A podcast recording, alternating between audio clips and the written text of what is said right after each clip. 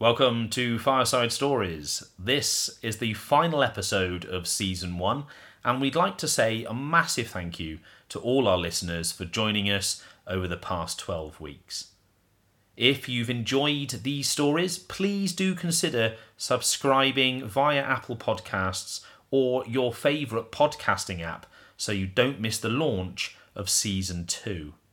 Also, if you do listen to us via Apple, we'd really appreciate it if you could leave us a five star review. The more reviews we get, the easier it is for others to find us. Thanks again for listening. We hope you enjoy this episode of Fireside Stories.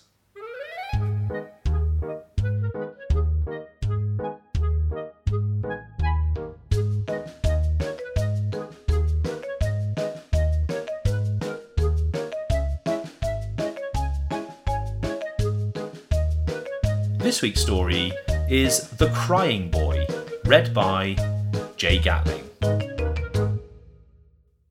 It's the 4th of September, 1985, a Wednesday. The United Kingdom is in the grip of Margaret Thatcher's Conservative government. At the start of that year, Margaret Thatcher herself became the first post war Prime Minister to be publicly refused an honorary degree from Oxford University. Whilst a few months later, in July, 13 year old Ruth Lawrence was awarded a first in mathematics, becoming the youngest British person to earn a first class degree and the youngest known graduate of Oxford University. 1985 also saw the debut of BBC soap opera EastEnders, and the Live Aid pop concerts in London and Philadelphia raised over £50 million for famine relief in Ethiopia.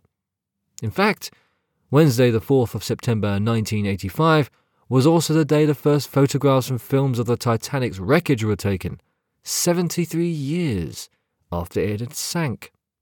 But none of this had captured the imaginations of the British public quite like the story of the crying boy, published in the Sun newspaper that very same day. At the time, the Sun, with its readership of over 10 million, was without a doubt the most popular newspaper in the UK, and The Crying Boy had become one of the most popular pieces of art in the UK, found hanging on the walls of over 50,000 homes up and down the country. Popular, that was, until the Sun's revelation in that morning's edition. Ron and May Hall lived in Rotherham, a relatively unassuming town in South Yorkshire in the north of England. One fateful day, their home was destroyed by fire. Destroyed, that was, with the exception of a single painting, which miraculously had been left undamaged. The painting in question was The Crying Boy. The Sun ran the story on page 13 under the headline, Blazing Curse of the Crying Boy. And no sooner had that day's edition hit newsstands, the Sun's switchboard lit up with readers trying to get in touch with their own stories involving the Crying Boy painting. The very next day, the Sun told of a house in Surrey, in the southeast of England, that had burnt down six months after the boy was brought into it. Everything within the house had been destroyed in the fire, apart from the painting. A woman from Kilburn, her sister in law, and a friend had all brought the picture and had all endured fires soon after that had caused extensive damage to property, with the exception of the painting. Even firefighters recounted how they had attended numerous incidents to find the crying boy unharmed in the midst of charred and blackened mayhem. Several psychics came forward and announced that the painting was of a wronged child, and its spirit, angry and seeking revenge, had become caught within the image. Every time the painting was duplicated, so the malignant spirit of the child was duplicated also. The spate of unexplained arson and misfortune continued. On October 24th, readers learned that the home of Kevin and Julie Godber had been wrecked by fire, but not their crying boy. By a chilling coincidence, wrote the reporter, the blaze occurred just a few miles from the Rotherham fire that had sparked the whole story just a few weeks before. A couple of days later, the Sun reported there had been an explosion in Heswall a town in the northwest of England known as the Wirral, at the home of the Amos family. Two copies of The Crying Boy were retrieved from the living room and the dining room. Neither were damaged when everything else had been all but destroyed.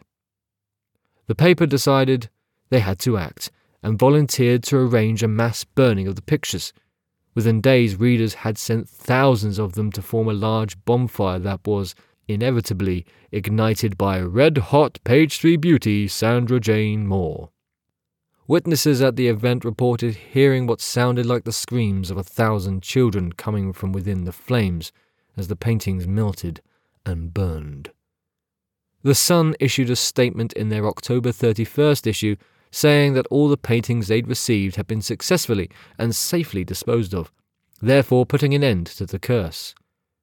What the Sun didn't mention in their final piece on the crying boy was that after the debris from the public exorcism had been cleared away, one of the paintings was discovered to have remained intact despite being found in what would have been the centre of an inferno.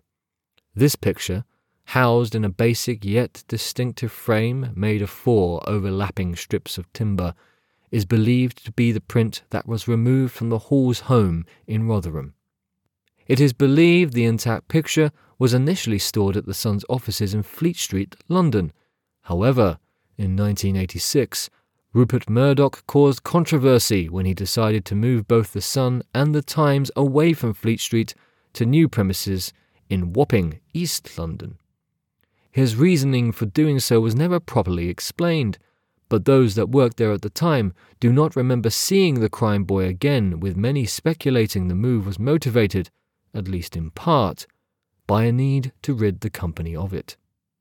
After the breaking of the Crying Boy story, several different versions of the painting were released, but none of them were of the original image. They sold well for a few months, but quickly became outdated and forgotten tat resigned to the dusty recesses of attics and cellars, making way for the next mass produced fad.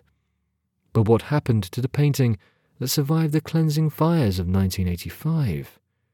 For many years, it was thought that that particular image had become lost and possibly even destroyed until it was rediscovered being pulled from the wreckage completely unharmed after a fire in North Kensington, London in 2017. It now resides in Alexander Mabry's Museum of Strange Things, stored in an airtight vacuum. Thank you for listening to Fireside Stories, brought to you by Alexander Mabry's Museum of Strange Things. This week's story was written by Elliot Randall Wood and read by voiceover artist Jay Gatling.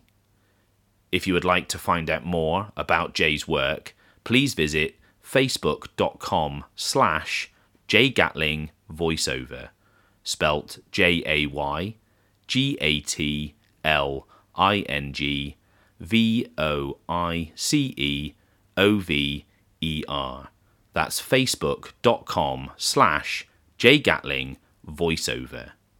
And if you'd like more from the museum, you can visit us at mabrysmuseum.com for our blog and all our past podcast episodes. Thanks again for listening, and we hope to catch up with you all again very soon.